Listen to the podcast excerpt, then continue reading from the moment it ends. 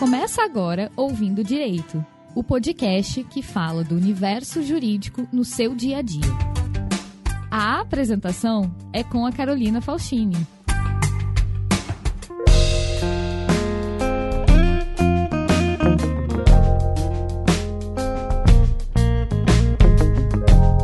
Olá, ouvintes! Bem-vindos a mais um episódio do Ouvindo Direito. E hoje, o primeiro episódio do nosso novo formato, né? O episódio 01, que a gente já tinha o 01, mas agora o formato em série. E nós vamos falar, como havíamos combinado, primeiro sobre o direito de família. E esse episódio inicial sobre o direito de família, a gente vai falar um pouquinho sobre o casamento e a união estável. Existe muita dúvida, é, a gente ouve muita dúvida do, dos nossos clientes, dos nossos parceiros e, e, dos nossos ouvintes com relação à diferença do casamento e da união estável, né? Afinal de contas, a união estável ela, ela trouxe vários direitos que o casamento já tinha, né, anteriormente. Qual é a diferença atualmente da união estável para o casamento? Bom, Basicamente, a diferença é uma diferença formal. O casamento é uma formalidade feita através do cartório de registro, né? Aonde duas pessoas passam por um processo para se habilitarem para o casamento. Isso é feito um edital, outras pessoas ficam sabendo da união e passa por todo esse, esse procedimento e é feita uma certidão de casamento. A formalidade do casamento traz alguns benefícios que não precisam ser comprovados no caso de uma morte, por exemplo, posterior. Se um dos cônjuges vier a falecer, não precisa ser feita uma comprovação para efeitos de pensão, para efeitos de herança, para que todos os direitos do companheiro, no caso do esposo ou da esposa, sejam resguardados. Então, basicamente, a união estável, ela se diferencia do casamento nas questões hereditárias. As questões hereditárias são as questões de herança, de sucessão, de guarda, de bens. Essas questões, elas, quando é feito um casamento formal, não precisa ser nada comprovado. A união estável, por si, ela tem duas maneiras, né? Ela pode ser uma união estável de fato e ela pode ser uma união estável registrada. A união estável registrada, ela também é feita uma escritura no cartório. Basta que as duas pessoas compareçam a um cartório e declarem que vivem em união estável. E o cartório vai fazer essa declaração através de uma certidão. Quando acontece um falecimento ou uma morte posterior a essa declaração de união estável, também existe essa comprovação da união. Porém, se existirem outros herdeiros, esses herdeiros podem questionar essa união estável, porque, como é uma declaração de vontade, ela pode ser questionada por via judicial. Então, a união estável, ela tem essa particularidade de poder eventualmente ser questionada por algum herdeiro. Uma outra situação, quando você faz o casamento, é feito um, uma opção pelo regime de bens. Na união estável, se você declarar ela no cartório, também pode ser feita essa opção do regime de bens. Se essa união estável ela for somente de fato, se vocês não tiverem uma escritura de união estável, o regime de bens que prevalece é o regime de comunhão parcial de bens. E aí, em caso de uma sucessão, um caso de falecimento, a pessoa que sobreviveu, ela vai ser herdeira junto com os outros, né? Não tem ameação dos bens. Ela tem somente a, a herança, ela divide em pé de igualdade com os outros herdeiros. Então, basicamente, essa é a diferença entre o casamento e a união estável. É a formalidade e é a facilidade da comprovação.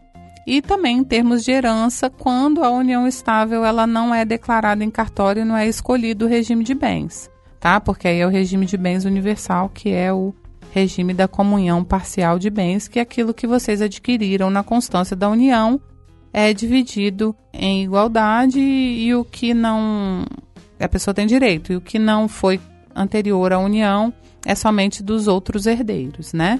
Acho que já mais ou menos esclareci de uma forma simples.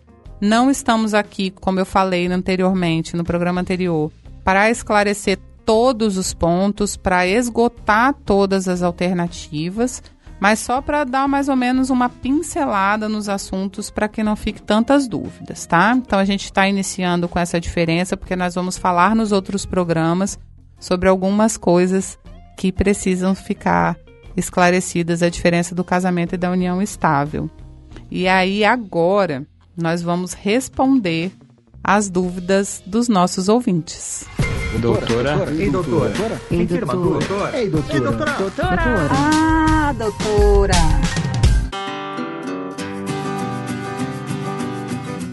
Vamos lá, agora no quadro A Doutora, eu vou responder a Juliana de Salvador, Bahia.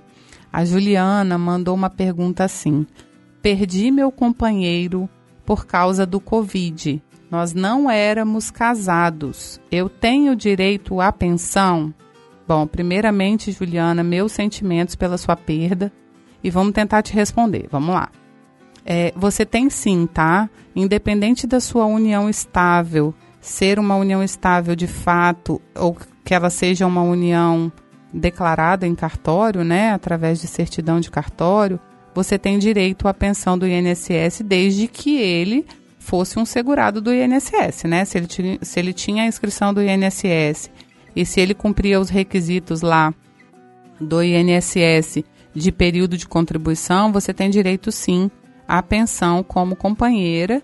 E a comprovação é simples, né? Basta que você entre lá no site do INSS, faça o seu pedido, porque eu acho que agora eles não estão atendendo presencial na maior parte do Brasil, mas também se informa, se for presencial, vá presencialmente e faça o pedido, o requerimento da sua pensão. Lá você vai juntar contas que vocês tenham com o mesmo endereço, né?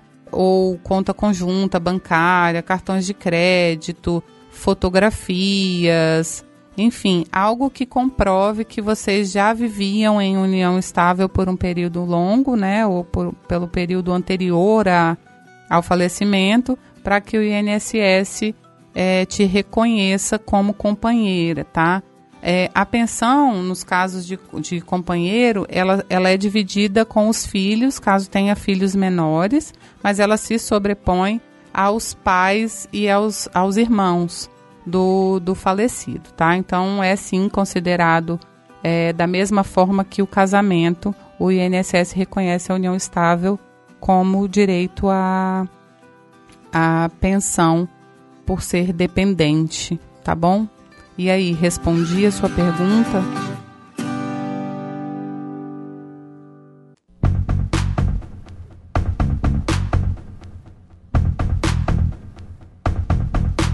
Muito bem, pessoal. Por enquanto a gente vai parar por aqui. É, no próximo programa a gente vai falar mais um pouquinho sobre o assunto de família. Eu quero muito agradecer o carinho da nossa audiência, que a gente está tendo muito feedback, a gente está tendo muita gente falando que está gostando da gente ter voltado e eu espero que de fato vocês gostem desse novo formato. Mantenha a gente aí com informações dizendo se vocês estão satisfeitos com isso, deem sugestões, mandem direct, continuem mandando perguntas para o quadro a doutora, que a gente fica muito feliz em poder responder.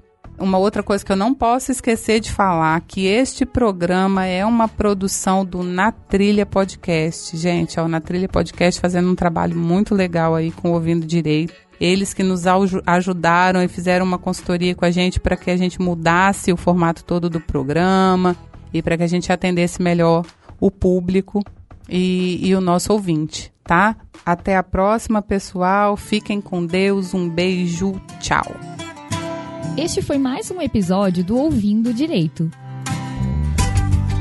Você pode participar conosco enviando sua mensagem para contato arroba ouvindodireito.com ou através de nossas redes sociais no perfil arroba ouvindo direito.